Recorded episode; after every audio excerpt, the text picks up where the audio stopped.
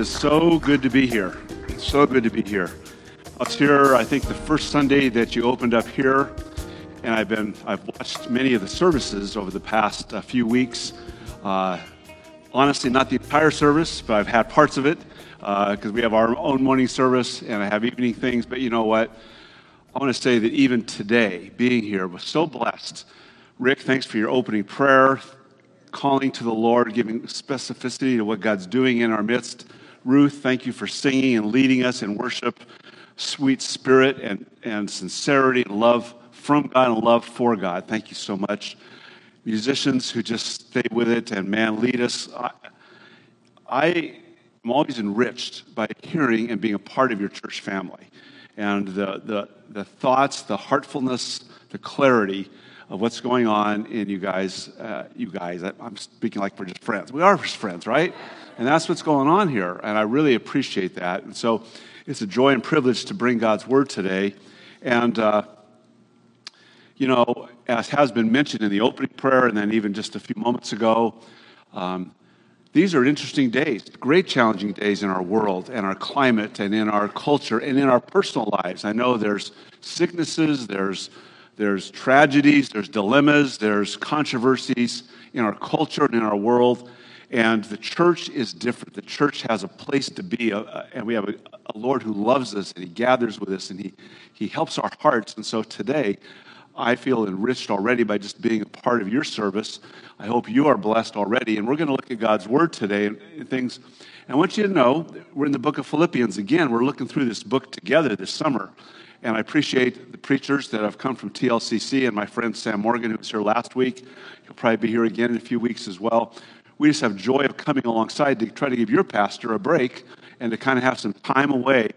Sometimes he's here, I understand. Sometimes he's, I've encouraged him to not come to church every Sunday. That sounds, that's not like a sin to just miss church once in a while. He's to seek the Lord, have some rest, have some physical rest. I don't know where he is today we talk almost every week just to pray for each other and care. And I know that he loves you. And uh, he and Sonny and the family have times they need to just be away and try to resolve, you know, health issues and their own. And he's really um, on a wonderful journey with the Lord. And uh, um, you as a church family are as well. And I feel like we're kind of belong to each other to work to walk together this way. And the scripture's going to share that with us here today, too, in Philippians chapter 2. So, Philippians um, I'm going to be using the English Standard Version, um, and uh, it's one I use all the time. It's a great translation. I believe heartily in the King James as well. I happen to use the ESV version. And uh, there's one verse that's in ch- chapter 1 I like to just read for us because to me it's, a, it's setting a tone for where we're at, okay? It's a familiar verse probably if you've ever looked at the book of Philippians, but Philippians 1, verse 6, it says this I am sure of this that he who began a good work in you will bring it to completion in the day of Christ Jesus. And what a great promise to, for all of us to live with that there's a completion of our relationship with God that He's about. He is not going to give up. And no matter the thick and thin of our life, the thick and thin of our situations, our culture, what goes on in the world around us, but He is about our completion of our faith in, our, in Him. And so I want to just start with that to say so this book of Philippians was written to the believers of Philippi 2,000 years ago. But you know what? It's written to TLCC today. It's written to you today. If you're watching and you're not even a part of TLCC, it's written to you, who's ever watching today. If you're a believer in the Lord Jesus Christ, there's a message here that we're going to see that I trust will give you life and encouragement and vision for your own life today. So, Philippians chapter 2 is where we're going to uh, start again today. There's two verses I'm going to start with to just read to you, and then we'll look at some more verses here. But last week, Pastor Sam led us through that very uh, significant passage in the first half of Philippians chapter 2. They call that the kenosis passage, the, the passage where Jesus, um, it talks about he left the glory of heaven to become a servant and to become eventually to the point of death on a cross to obey his heavenly Father. And in that passage, it talks about is there any encouragement? Is there any strength? Is there any vitality for us and believers? And the answer is implied yes. And so we're going to look at this together here after we heard that last week about Jesus coming to incarnate and to become a servant and to die a death on a cross to redeem and save people. Um, and for us to have a newness of life from him. We then get into verse uh, 12 and 13 of Philippians 2. I'll read this here from the ESV.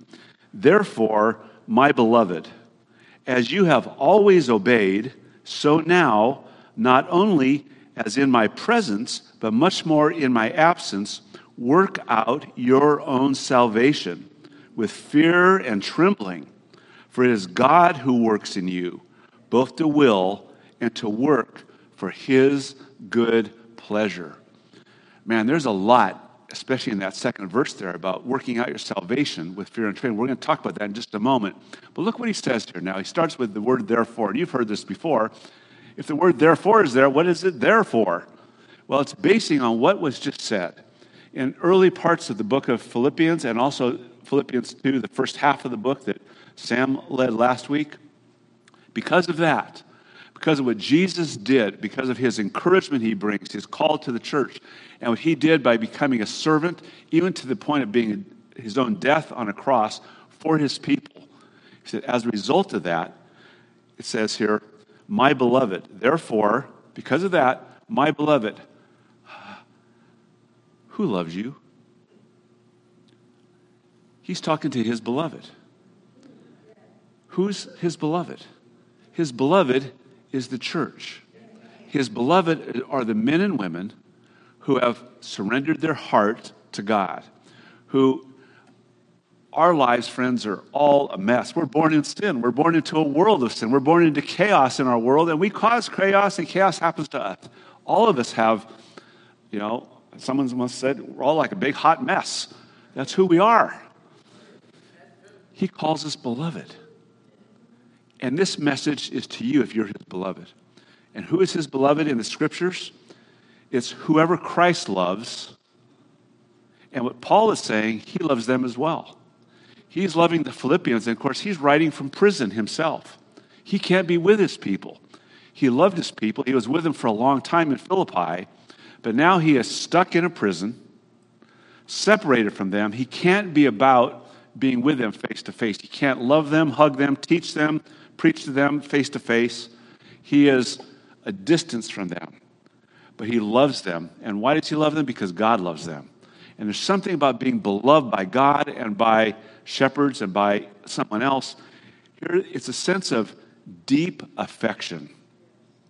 Friends, in the faith, whether it's in your church family or it's in maybe the church you grew up in or wherever you come from in your Christian experience, was there affection there with those people that loved you and walked with you and you them? You know, sometimes there's not in some faith communities, but in fact, it's a wonderful principle of the New Testament that when you're beloved of God, the church is beloved as well. And we beloved each other. There's a sense of affection and deep affection to be together. We're one in heart. And now this is where Paul's going with this. He's, he's writing from prison. He just did this great challenge to the fact of who Jesus is and why he came and what he did when he came. He surrendered his rights of glory to come to this earth and to do, be the servant and to be the eventual Savior. And so there's a sense of the evidence of God's love to all of us by what Jesus did. But now we're called his beloved. He says, As you always have obeyed. So now, not only as in my presence, but much more in my absence. Okay, now, now we're going to get down to some realities of our life, friends. You know, many of us had spiritual growth when we were close to somebody who walked with us, encouraged us, taught us, spiritually fed us, nurtured us in our faith, stayed with it, came to us and comforted us when we were hurting or struggling, or maybe even confront us when we were heading a wrong direction. That is love when somebody confronts you in truth. But Paul was doing that with the people when he was with them. And he's saying, When I was with you, this is what you were always doing. You were growing in your faith, you were staying with it. we were we're doing this together. And now he's saying, now my absence, I'm not there. And he's urging them, he's saying to them, please, church family, believers, those who I love and, and you're beloved, but not only as you did in my presence, but even much more in my absence. And much more in my absence. And what's he urge them to do? Work out your salvation with fear and trembling. But let me go back to this other idea here. I was personally trained closely as a young Christian by a youth pastor. And would I have grown in faith without that youth pastor? Possibly. But he was significant, invested in my life. It was during about a five year period I was around him. I learned so much of how to walk with God on my own, but I was with him. And then we parted ways. And he was gone. Now, thankfully, other people arrived, or I found other people to help me grow in my faith, and I was a part of a church. But the one who had meant, meant the most to me in my spiritual growth was no longer a part of my life. And I only see him, I've only seen him about three times in the last 30 years. But I look back to those days and I realize that it was at that season of time, I wonder if he wasn't in my life, where would I have been?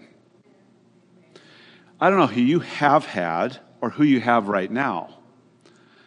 But this is, I think, what Paul is driving at to the Philippians. He's saying, I was with you for years and we were all growing. It was happening. And then Paul hauled off to prison on missionary journey. You know, you probably heard this in the first week of Philippians. And he's still writing to them. He says, What are you doing now? How's your heart now? And I want to ask you guys the same thing. Maybe you had memory of a godly parent in your life. Maybe you had influence by a godly grandparent in your life. Maybe you had a former pastor you grew up with. Maybe you had a Christian spouse or a Christian friend or someone that was that, that urging, that one who walked with you and it stood, helped you stand up and stand strong and make it through tough times or figure out who you're going to be or stand true to things that you really believed in your heart, but the world was saying, don't do this, but it was somebody else who was there to kind of walk with you.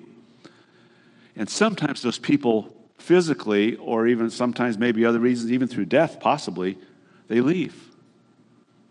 My wife died a year and a half ago, and she would call me her spiritual encouragement. She was my spiritual encouragement. We had 42 years of beautiful marriage together in the Lord. And all of a sudden, she's gone. Now, am I codependent on her and can't survive without her? No, by God's grace. But that's the question I want to have for all of us is was there someone, or even now is there someone who has been that primary person that God has used to have your faith be strong or strengthened or made right if it was wrong, or you've been encouraged in faith when you didn't have faith before, or you were in a terrible situation in your life and someone came along and walked with you and you're going like, oh, there's hope. And someone helped me become the person I am today. I have peace in my life. I have forgiveness. I have a sense of who I am, even though I wasn't that way years ago.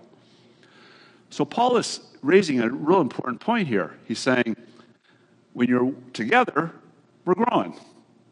And if I'm not there, he said, please keep growing.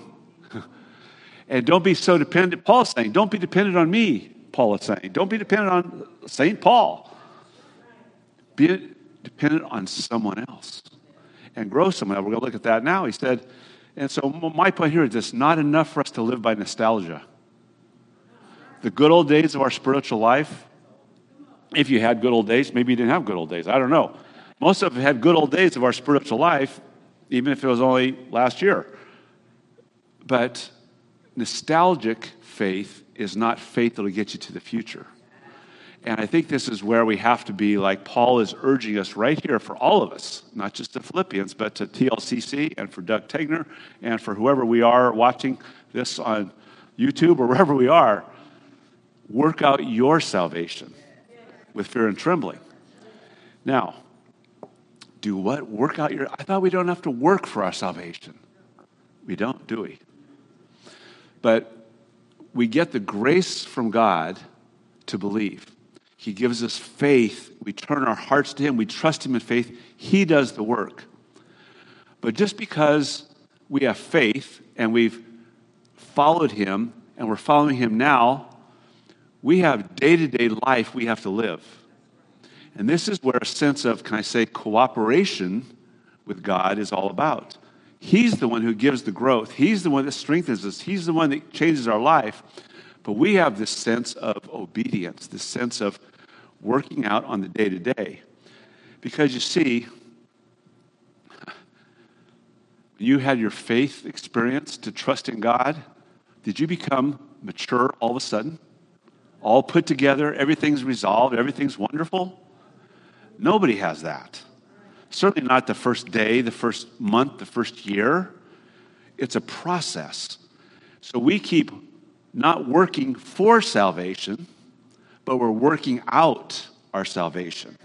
We're learning to cooperate on a day to day basis with what God is doing today that may be different than what you were needing to learn a month ago. And so hopefully we learned something a month ago, or a year ago, or five years ago. But today, what's today and tomorrow going to be that we need to learn faith and trust and obedience today? Because tomorrow is going to be different than it was last year. And isn't that true? Is your life the same? Is our culture the same every day, every week, every month, even every year? Oh my goodness. Friends, it's craziness out there. And yet, every generation, to them, it was craziness.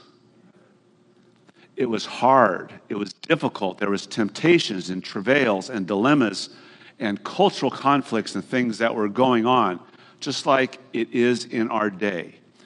And whether you're in the Bay Area or you're another part of California or you're part of the United States or in another nation of our day, I mean, another nation of the world in our day. The dilemmas, the controversies, the temptation, the challenges, the diseases, the struggles are almost new every morning. But you know, what does Lamentation say? God's faithfulness is new every morning. And so there's a faithful God every morning, even though there's a, a challenge we have every day that's different.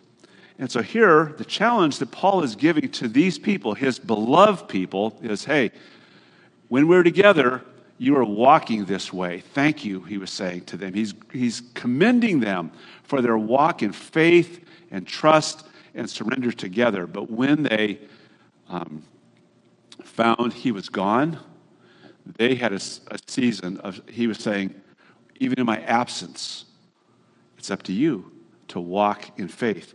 And so continue to work out your salvation with fear and trembling. Now, that has the idea of continuous, sustained dependence on God, even without Paul, who's in prison. Now, right now, your pastor isn't in prison, but he's not here with you most Sundays. And I know for many of you, your pastor my good friend. I love and respect Jamie Hawkins deeply. I learned so much from him in the 10 or so years I've known him. I know many of you have known him even longer than that. But if he's physically not here,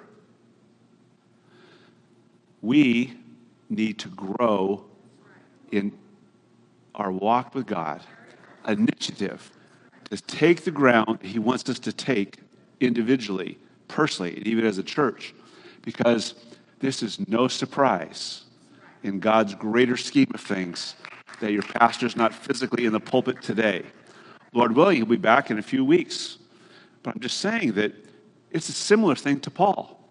That church so loved Paul, so loved how he taught, how he worked with them, how he challenged them, how he encouraged them, how he gave them hope, a, a sense of how to live life and encouragement. But now he was gone. He's in a prison cell, Paul was. And so it's this point here work out your salvation with fear and trembling, he's saying to the church of that day. Why? Because it is God who works in you both to will and to work for his good pleasure. Man, this is, I think, a huge thing for us to grasp today, no matter our situation. That's why every, this, this passage can be for anybody in the world today who's a Christian. Work out your salvation because God wants to do his work for his good pleasure. So, I have found, and we already talked about it, but believers are not saved and made mature in one fell stroke, right? It's a process. And all of us have ups and downs and different degrees of that. I hear someone say two steps forward, one steps backward. Sometimes it's one step forward, four steps backward, and we kind of come back and step forward again. You know, but we have to step. We have to go somewhere.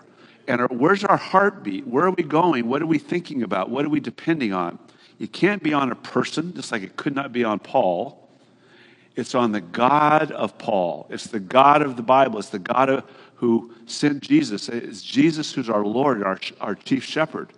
And so it's one thing to have a plaque in your house that says, Christ is the head of this house.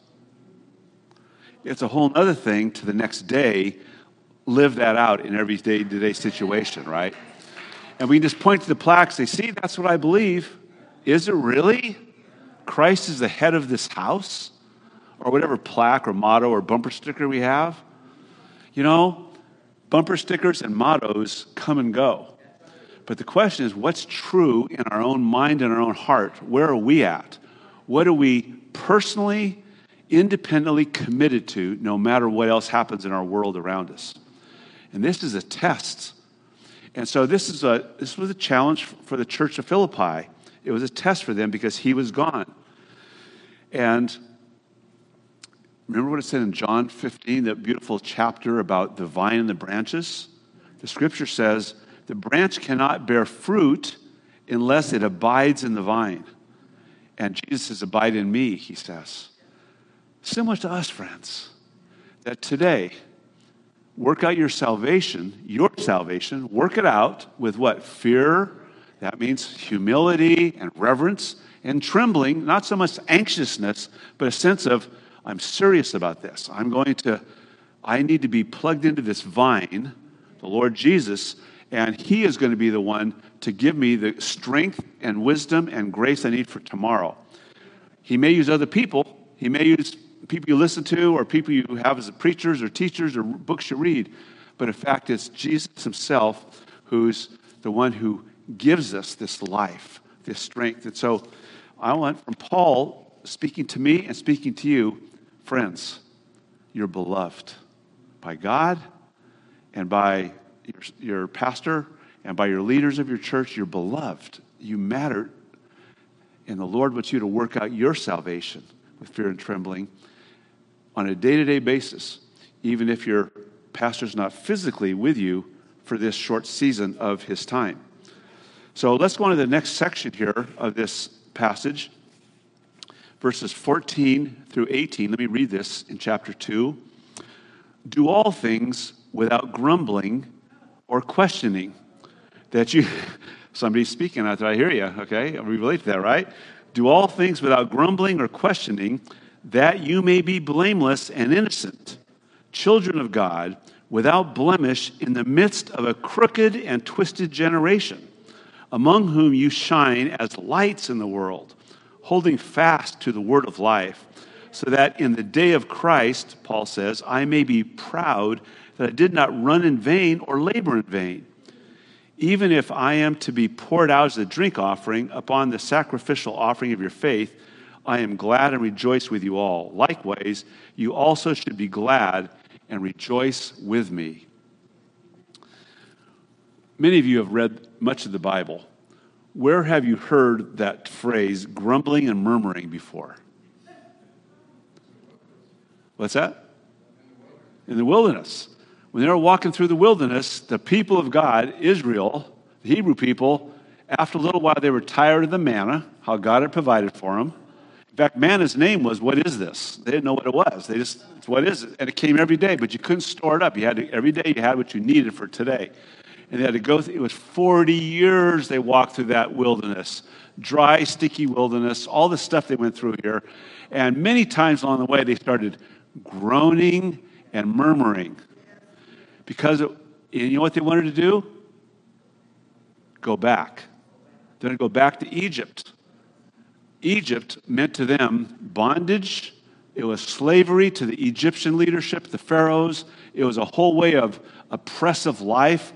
It was a whole different way to think. It was like they didn't have freedom to go with the God of Yahweh that they truly wanted to believe and follow. They were in bondage to all this other stuff. They were being beat up, so to speak. They were in turmoil. And they wanted to go back to Egypt because they were grumbling and murmuring of where they were right now. So Paul is telling the Philippian church, he says, Church, hey, you've walked in faith, Philippian church. Go for it. Stay with it. Even in my absence, live that way. But what do not do all, do not go back and grumble or have questioning. And so there's different definitions of this word. It means mutterings. Do you ever mutter under your breath? Oh my goodness. True confessions. I'm not going to, I don't know you guys, but uh, I, I, I call it soul talk. Do you have soul talk under your breath where nobody, you're not saying it out loud to the world, but in your head, you are whispering things. And it's almost like you forget that God hears it. God knows what you're thinking, but you still go along and just kind of murmur, grumble, grind it out, you know, disappointments. You know, this word means disputings, argumentations. My favorite is discontented undertones. I, I'm just telling you the truth. I have regular discontented undertones in my soul. I've loved the Lord. I've known the Lord for a whole, I've loved the Lord for four decades or longer, five decades. And I don't do this all the time. But there's days, even this week, friends, when I've grumbled and murmured under my spirit or in my spirit. And I'm probably telling you things I shouldn't tell you because you're going to think less of me. But the fact is, it's the truth. Because this is what Paul is challenging the believers. He says, Do not grumble or murmur under your spirit or even out loud. And you know, have you noticed how when somebody grumbles out loud, how all of a sudden there's an audience? How it, now there's a whole bunch of people that start, oh yeah, I'll pick up that offense for me too. You know, I mean, I do a lot of marital counseling, I've done family counseling, and I've done a lot of other kind of stuff. And one of the things I've noticed is that if somebody starts complaining or grumbling within their family, not everybody necessarily, but everybody else is now, hey, they all see a problem with that same thing. They didn't see it two days ago, but now they're hearing about it. It's like, yeah, that's not, what's going on with that? Where'd that come from? Yeah, that bothers me too. That really, that should bother me. And, you know, it's amazing how grumbling, murmurings, and these disputings and argue and undertones can create a climate. And here's what Paul is saying to, to the Philippian church. He's actually commended them. The book is pretty much a book of encouragement. And he just has these reminders so they don't get drawn under. They don't get caught in the undertow. They don't get caught in kind of like the riptide that kind of is going against this, you know, the waves. And they're kind of like stuck in this thing now. And it's like, wow, what happened to us here? Do all things without grumbling or questioning. Why, he says, verse 15, that you may be blameless and innocent, children of God, without blemish, as a child of God. And now get this live that way in the midst of a crooked and twisted generation. Is our generation twisted and crooked? Not just the generation outside the walls of a church building, but our generation, people. And you know what is true? Excuse me. You know, it's true is that this has been the way it is in every generation.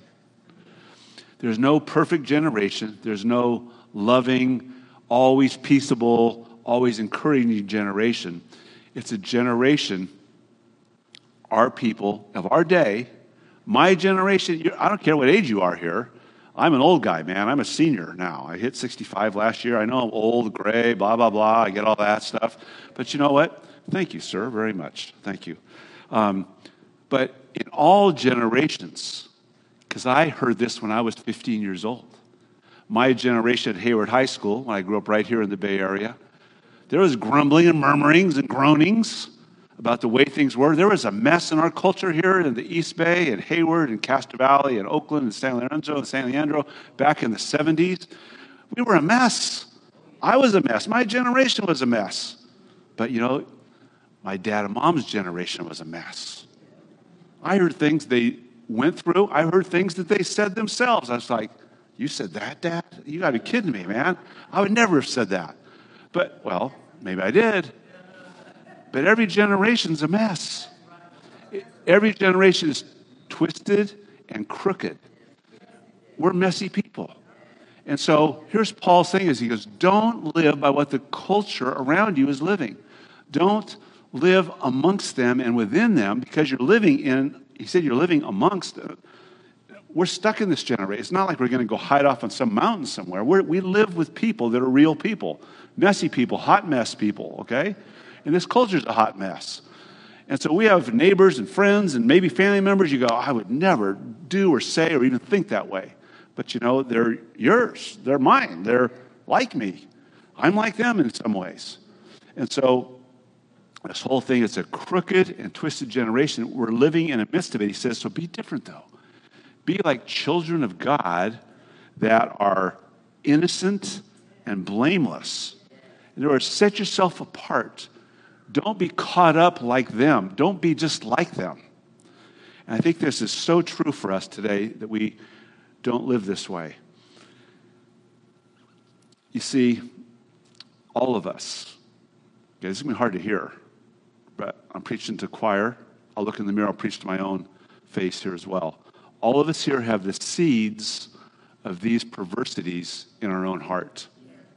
We all could live this way twisted, murmuring, um, grumbling, evil is one of the translations, twisted, evil generation, crooked.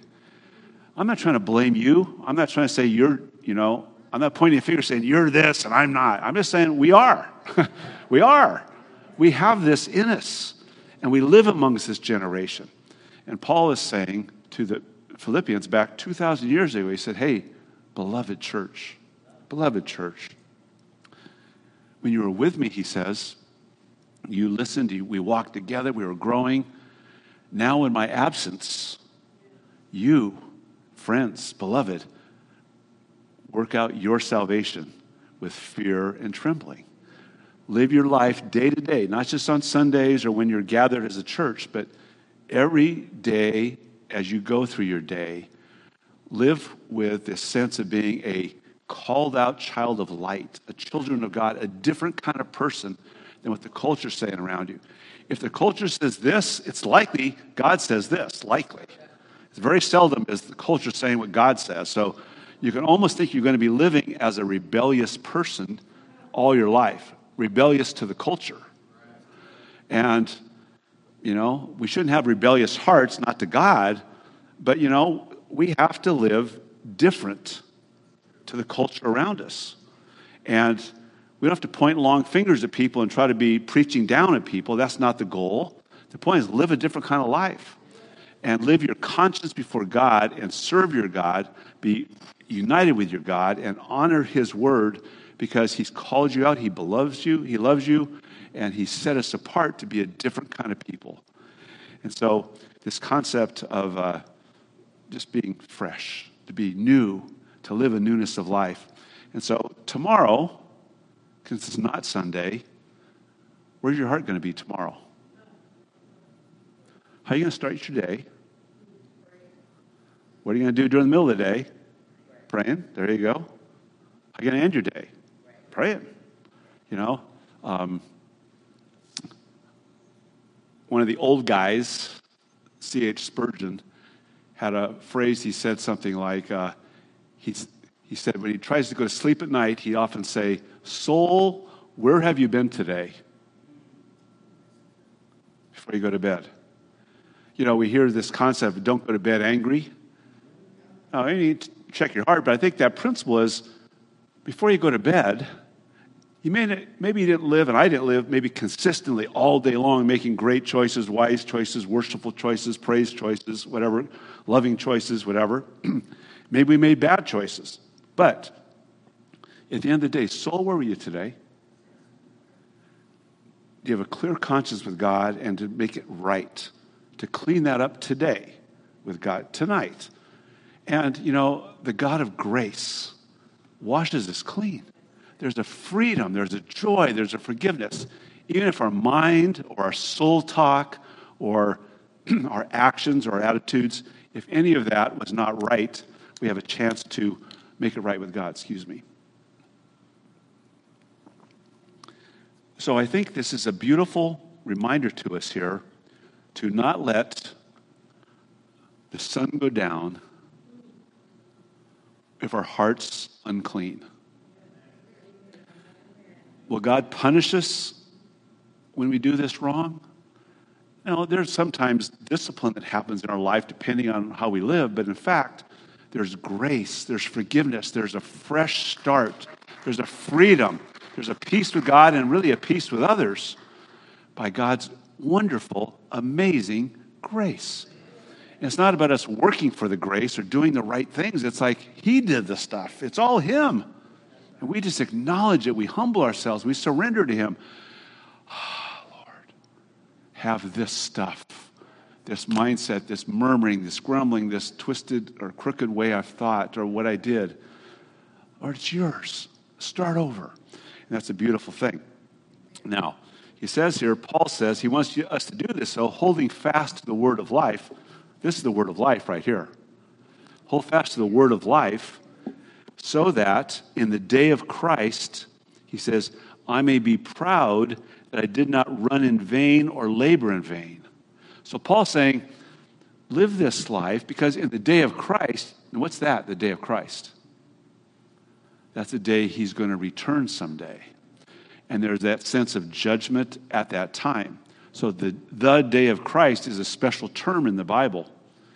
Sometimes it's called the day of the Lord. That's a little bit different, but same kind of idea. The day of Christ, when he comes back for his people, and we, we kind of all give an account, Paul is saying, there's a sense of, I don't want to think that I've run in vain on all these years he spent time with the Philippians and labor in vain.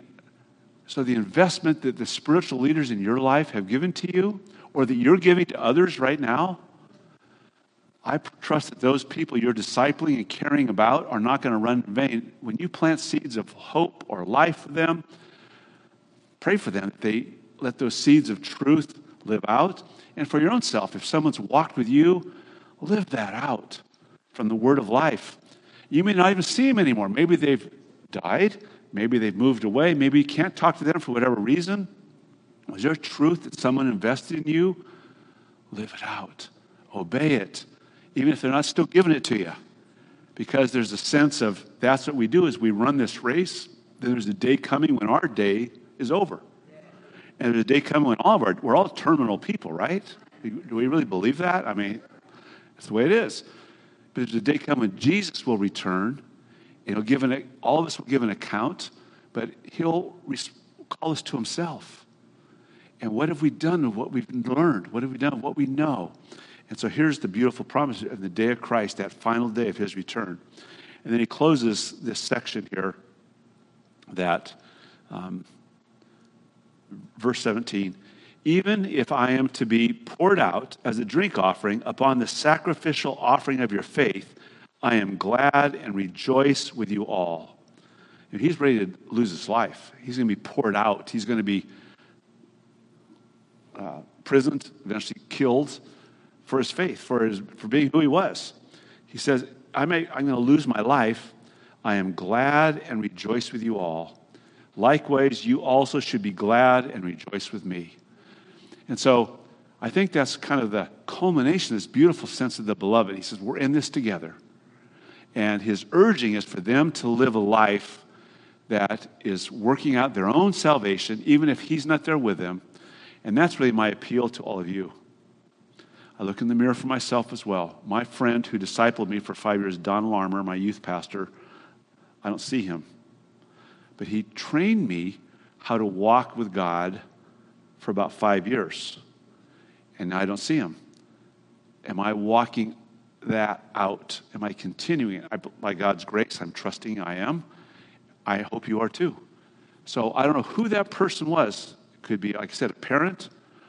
It could be a pastor of days gone by. It could be your current pastor, Pastor Jamie. It could be Sunny. Could be any number of people. I don't know who they are. But if they brought to you the word of life, the counsel from God's word, maybe it's personal as a counselor, or maybe it's public as a preacher, teacher, or whatever it is that is, a, is the challenge for all of us. Work out our salvation with fear and trembling and living in a perverse, wicked generation, crooked generation, not falling to the, the wiles of the enemy of our soul who's just teasing us and pulling us back into stuff and ways to th- think and then grumbling and murmuring and having undertow of what's wrong in our spiritual life or my church or our culture or Jesus or the religion or Christianity is a fraud or all these things, these messages that are coming at us from all sorts of ways. And let the Lord Jesus Christ, who's your Lord, your chief shepherd, who's called you to be his flock, to walk with him and have strength and courage and peace and not let a day go by, a night go by, that you don't stop and check in on that soul. Soul, where are you today? Right? Let me just pray for us right now before we close.